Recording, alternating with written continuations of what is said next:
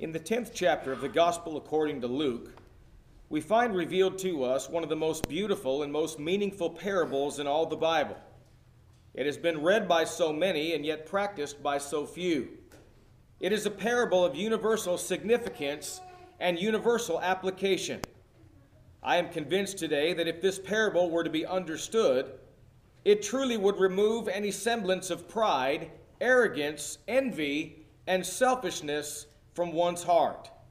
It would cause all to be determined to lay their all upon the altar of service and sacrifice to God.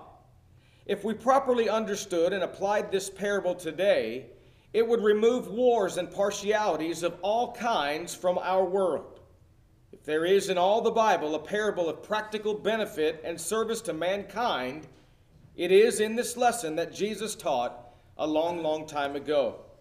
There are three basic divisions in this parable that I mentioned briefly to you just a moment ago, but here they are in, in greater detail. First of all, we have a question, then we have an answer, and finally, we have an application. We're going to discuss all three of these in our study this morning. But first of all, the occasion of this parable.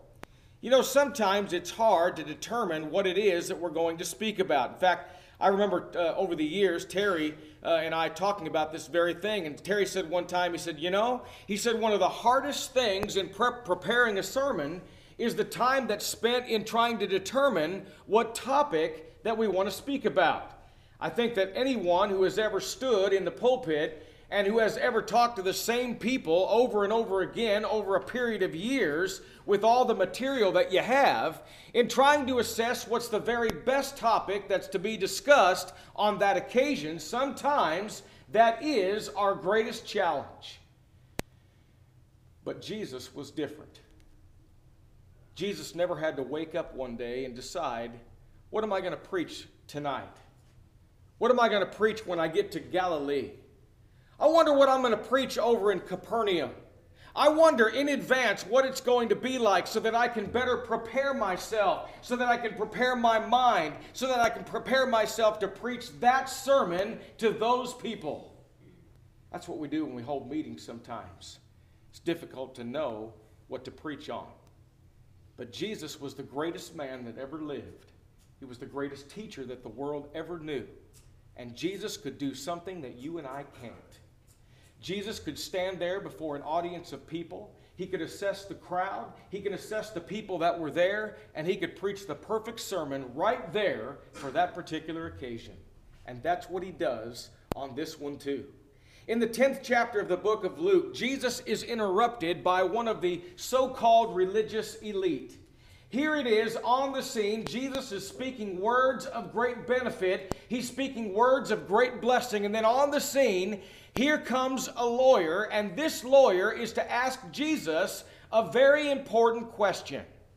This lawyer says to Jesus, interrupting him, he says, What must I do to inherit eternal life? But you know, Jesus knew that this man did not have an honest heart. He knew that this man really wasn't asking, really wasn't wanting to know what a person would do in order to be saved. Now, would that every person that ever lives would ask such a question because the greatest need that a man has is salvation, and that's because the greatest problem that a man has is sin. Would that everyone would be concerned with their soul to ask the question, What must I do to be saved. But the Bible says this man comes to Jesus, and when he speaks to Jesus, he comes to him for the purpose of tempting him, testing him, and trying him. Right there in the middle of the Lord's sermon, he stands up and he asks that question. But Jesus responds to this man by asking him a question. He says, What is in the law? What is written in the law? And how readest thou? And the lawyer answers him by saying, Thou shalt love the Lord thy God with all thy heart, with all thy soul, with all thy strength, and with all thy mind, and thy neighbor as thyself. Jesus responds to this man by saying, You have answered right. He said, This do, and you shall live. This was a man that knew the facts. This was a man that knew the scriptures. This was a man that without pre- uh, preparation in advance, he knew exactly what the law said. He knew exactly what Jesus was asking him. And he tells him verbatim what it is Thou shalt love the Lord thy God with all thy heart, with all thy strength, with all thy soul, with all thy mind, and thy neighbor as thyself. Jesus says, Do this, and you shall live. But you know, of all the questions of clarification that this man could have asked, notice what he chooses to ask. He doesn't say, How can, I think this is a very important part of this parable. This man does not say, How is it that I can better love the Lord God with all my heart? You know, nowhere in the Bible, in this, in this story, does it say that this man loved the Lord. Nowhere does it say that this man was the kind of man that he should be for the Lord. Nowhere does it say that this man loved the Lord God with all of his heart, with all of his mind, with all of his soul, with all of his strength. Nowhere does it say that he did that. All that it says is this man knew what Jesus was asking him, and so intellectually speaking, now he says the exact words verbatim of what the, of what the Lord was asking of him. But of all the points of clarification, he doesn't ask, How can I do that part any better? And the reason for that is because this man did not have a problem with the concept of loving the Lord God with all of his heart. Now, it doesn't say that he loved him. It doesn't say that at all. It just says that he has no problem with that. Because of all of the points of clarification that he could ask, notice what he says. He says, Well, then, who is my neighbor? That's the only thing he thinks about. Who then is my neighbor? This man had a problem with people. Some people, however many people, I don't know. But this was a man that wanted the parameters drawn by Jesus. He wanted Jesus to say, This is where your duty begins, and this is where your duty ends, so that this man can do the bare minimum. Who then is my neighbor? You know, I realize when Jesus asks, Jesus says, This do, and thou shalt live, that he's talking about obedience that leads to life. You cannot go to heaven without obedient works. You cannot go, at, go to heaven without deeds. And Jesus is talking about loving your neighbor as yourself. If one wants eternal life, it requires obedience. But the problem is, some people don't want to obey. Isn't that a bad word in today's uh, vernacular? Obey? You know, sometimes in the marriage uh, relationship in the home, homes are destroyed because Jesus is not there. Homes are destroyed because married couples are not fulfilling the role that God has instructed for them to have in the home. And one of the things that in today's common society in today's common society, what society says is regarding the submissive role of the wife. They say, no, you don't need to do that. You need to just stand up and be who you are. You need to assert yourself.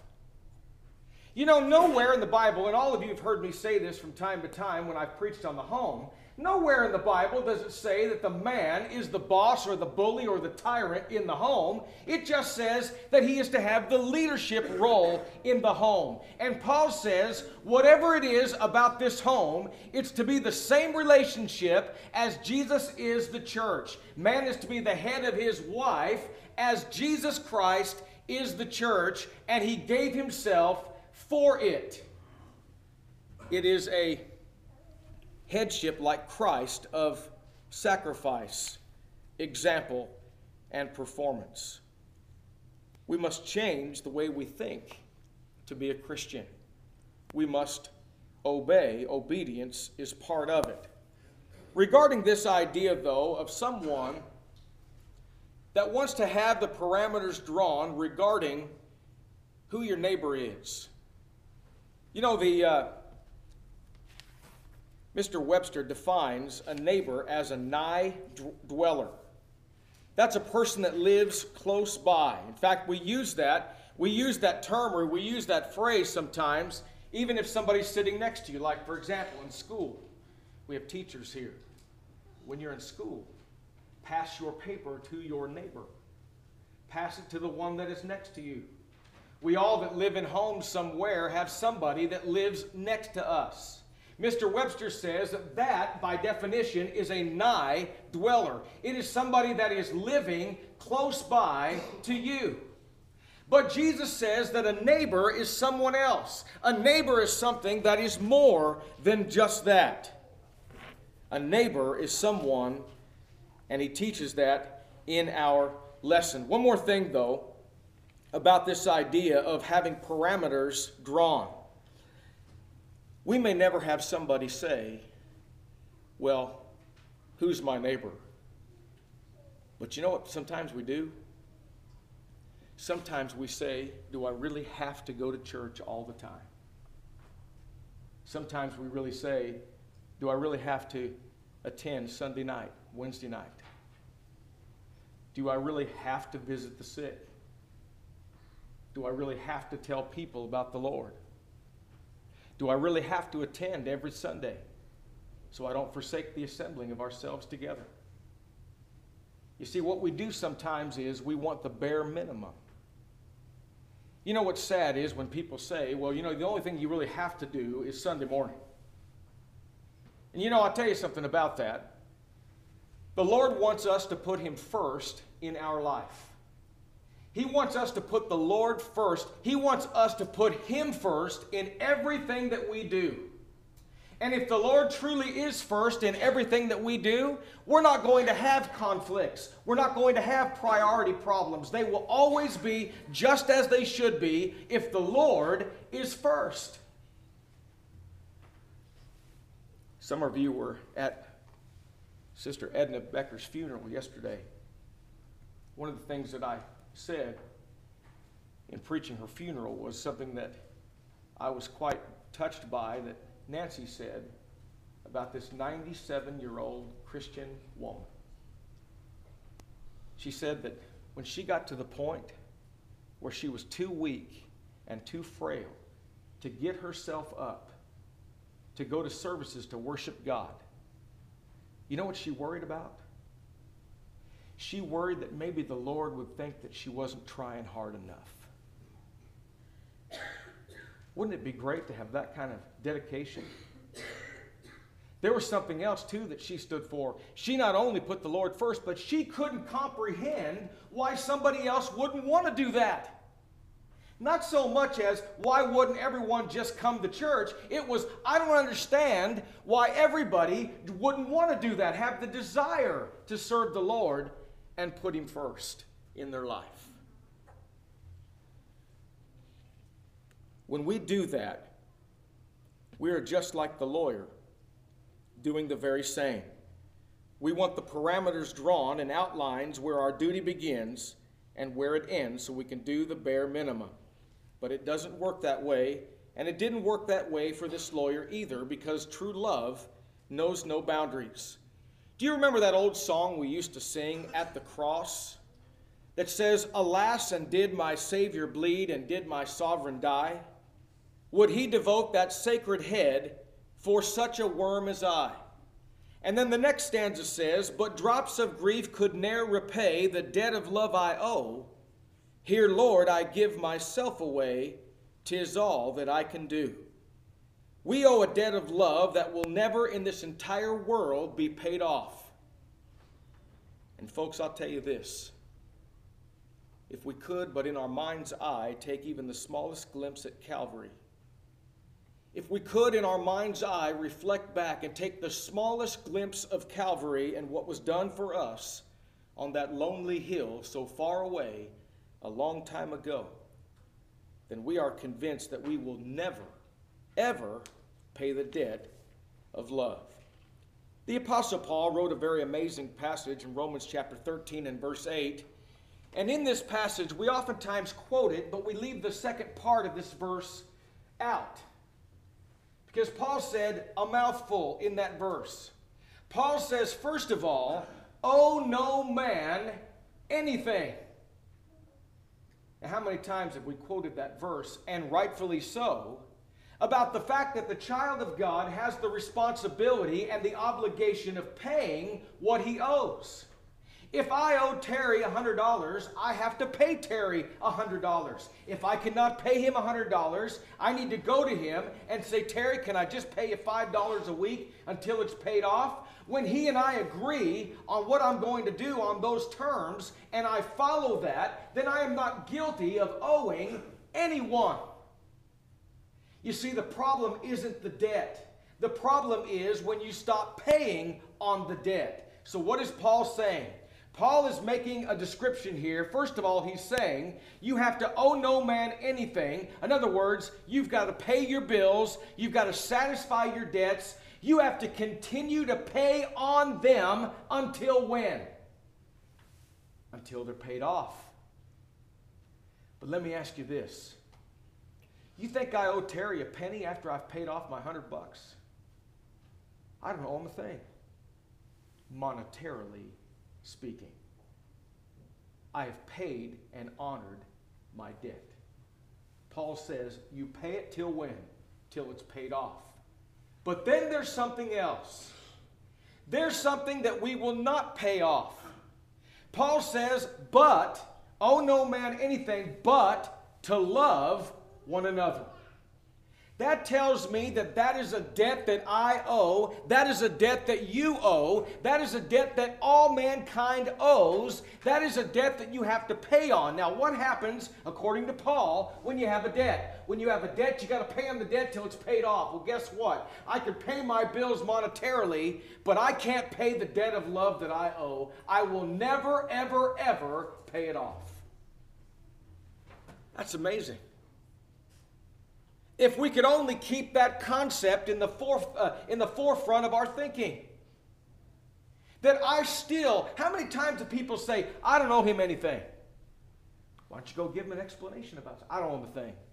Yeah, you do. We owe everyone, we owe each other.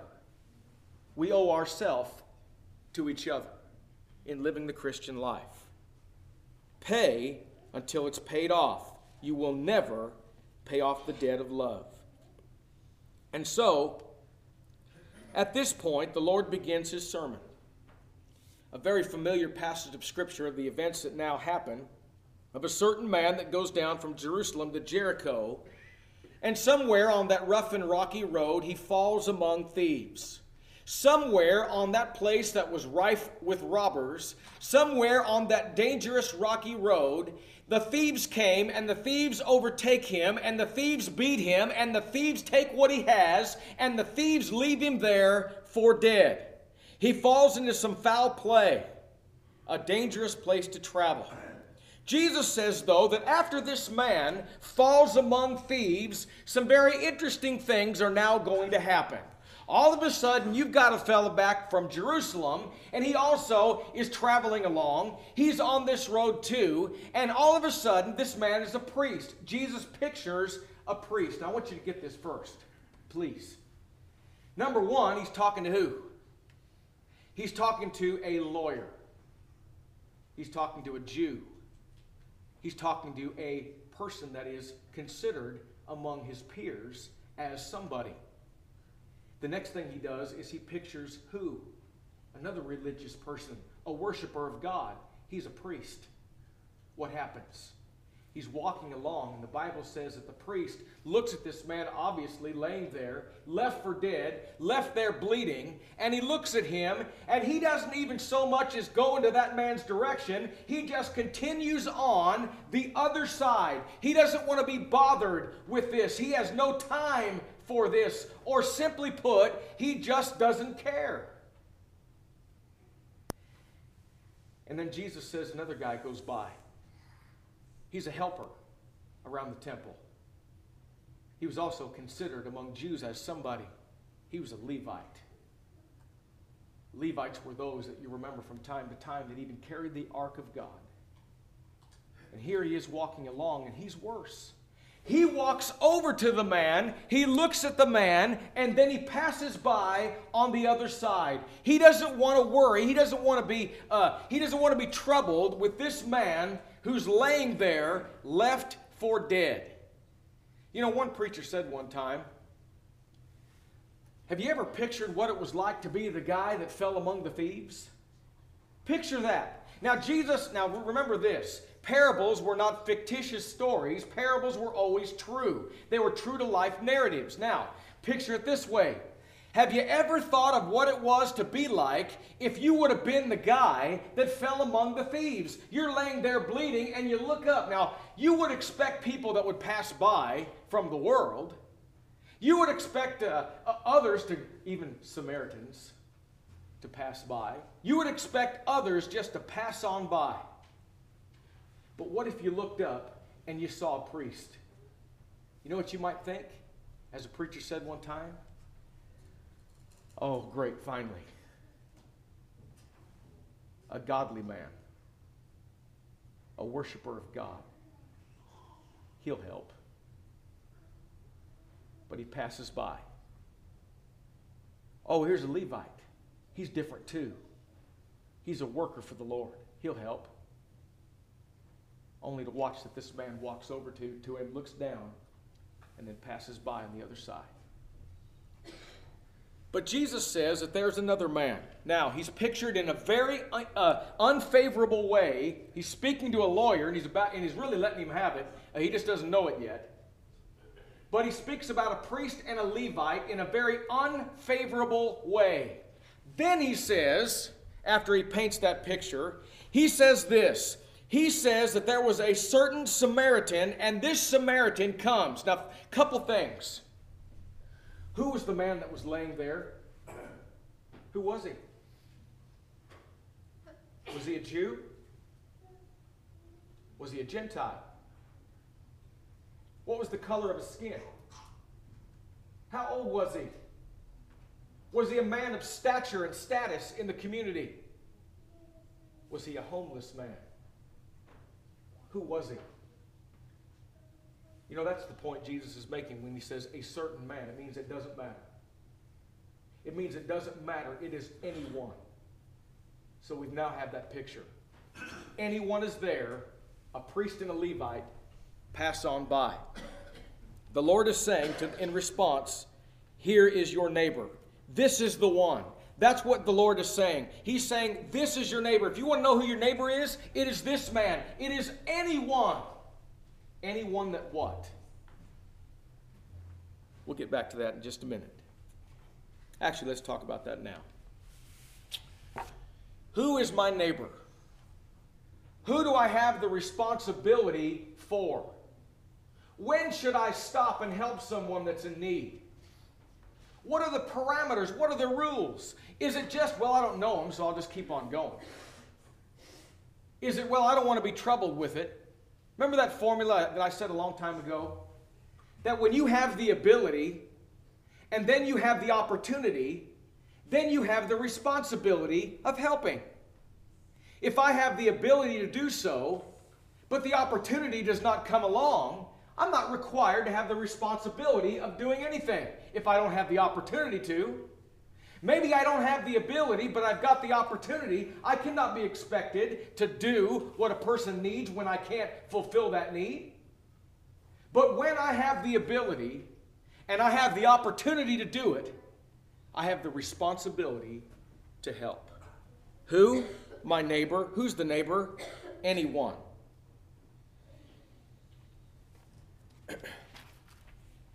Jesus then says,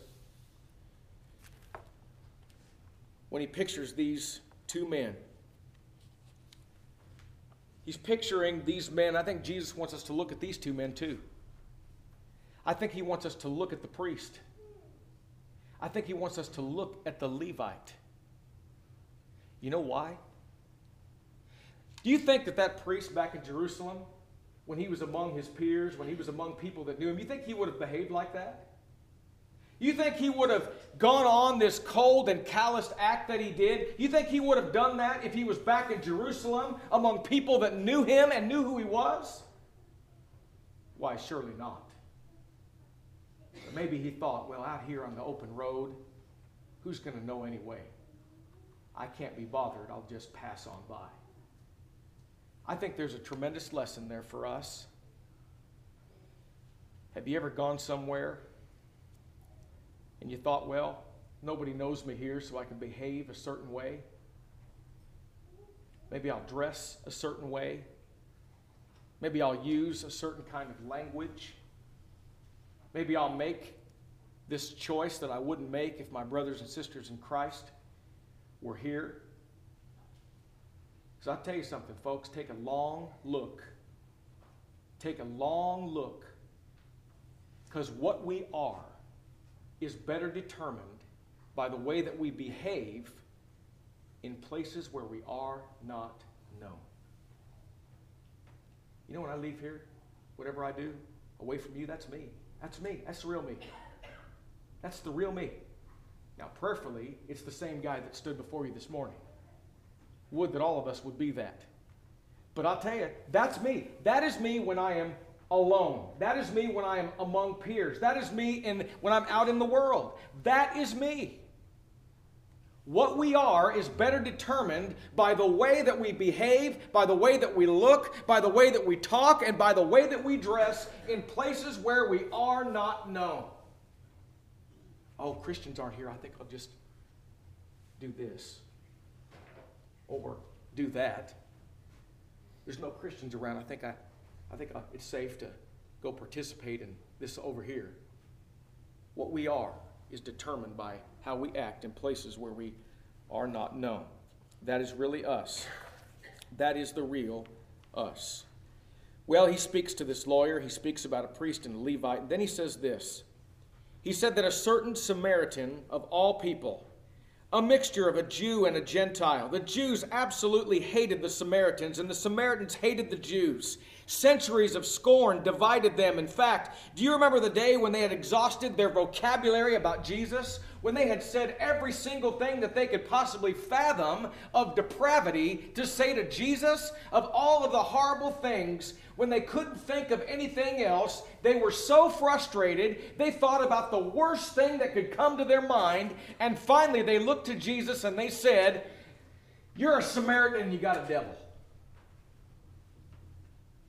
when they had nothing worse to say, they called him a Samaritan. You remember in the last week of the life of Jesus as he's traveling through Jericho?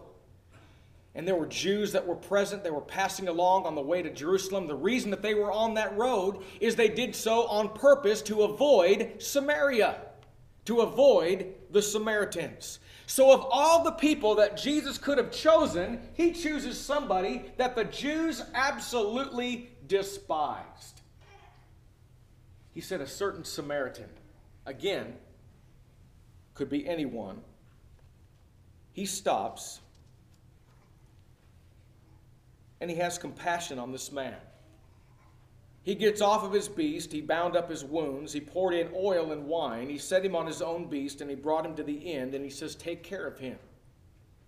And then in verse 35, the Bible says that on the morrow, when he departed, and t- he took out two pence, and gave them to the host, and said unto him, Take care of him, and whatsoever thou spendest more, when I come again, I will repay thee. You see, he spends the entire night cooling this man's fevered brow and the next morning, of all things, he takes him to this place. He reaches in his pocket, he pays the bill, and he says this You care for him, you do whatever is needed. And if it exceeds the amount that I've given you, when I return, I will pay for it. I will pay you what I owe. You know what's neat about that? He doesn't do what sometimes we do. Maybe some maybe things that maybe I would do. I did my part. It's his turn to kick in. Well, I got him here. Somebody else needs to kick in. This man is the epitome of second mile religion. This man cools his fevered brow. He takes care of his wounds. He hauls him on his beast. He takes him to the inn. He tells the man, take care of him. He reaches in his purse. He pays the man money. And then he says, whatever it takes after that, I will pay it if that's not enough. This man is one who had a tender heart. The Samaritan had an assuring voice. He had an open wallet and a willing hand. In summary, he was a godly man. And finally, we see Jesus as he turns back and says in verse 36, he says, Which now of these three thinkest thou was neighbor unto him that fell among thieves? What else could he say but the one that showed mercy? I think it's so important that we understand that what Jesus is saying, simply put, that we are to love or we're going to be lost. He says that we must love God with all of our heart, all of our soul, strength, and mind. Because in so doing, we will serve the God of heaven in the way that we should with all of our being. We'll not have priority problems or conflicts. We will make the right decisions and choices in our life. We will put the Lord first. It'll be demonstrated by our works of obedience. And Jesus also said, we are to love our neighbor as ourself. We that have the ability must understand that when opportunity arises, then we have the responsibility of doing all that we can. You know, in closing this morning, if we could just apply the principles that Jesus puts forth regarding putting others before ourselves, we would never have a conflict that we couldn't get through. We've said it so many times. I need to think of you, and you need to think of me. It's true, though, when we talk about love, some people, some people don't give us the warm fuzzies. There are some people that personality conflicts clash with ours. It's easy to love people that you have natural affection for. But Jesus is not commanding that kind of love. Jesus is commanding agape love. He is commanding something that is, you must do this. That's the kind of love that you are to have. But the question is, how am I going to love somebody that I really can't stand? I didn't say hate. Maybe you can't stand to be around the person. Maybe the person's just a sour, sour, sour person. Maybe that person is a sour, negative person. How are you going to love that guy? You remember our Wednesday night studies several months ago? We pointed out exactly how you love him. In other words, Jesus is not saying all of a sudden you're going to wake up one day fulfilling my command and have a good, fuzzy, warm feeling in your heart. It's not what he says at all.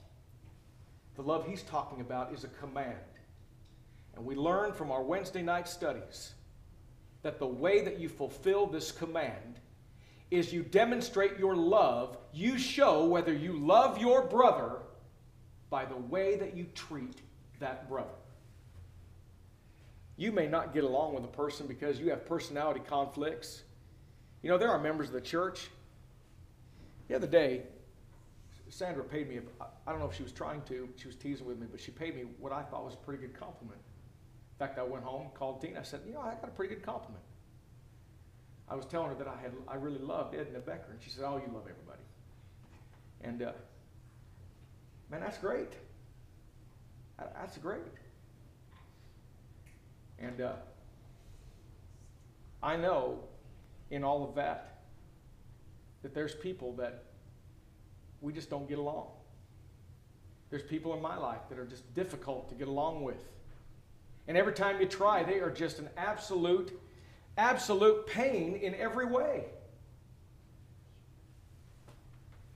I demonstrate whether I love him or not by the way that I treat him. In fact, we prove that we love God. Remember what Jesus said? Remember what the lawyer said? Love the Lord thy God with all thy heart. We also learned when we studied on our Wednesday evening studies this that you show that you love God by loving your brother.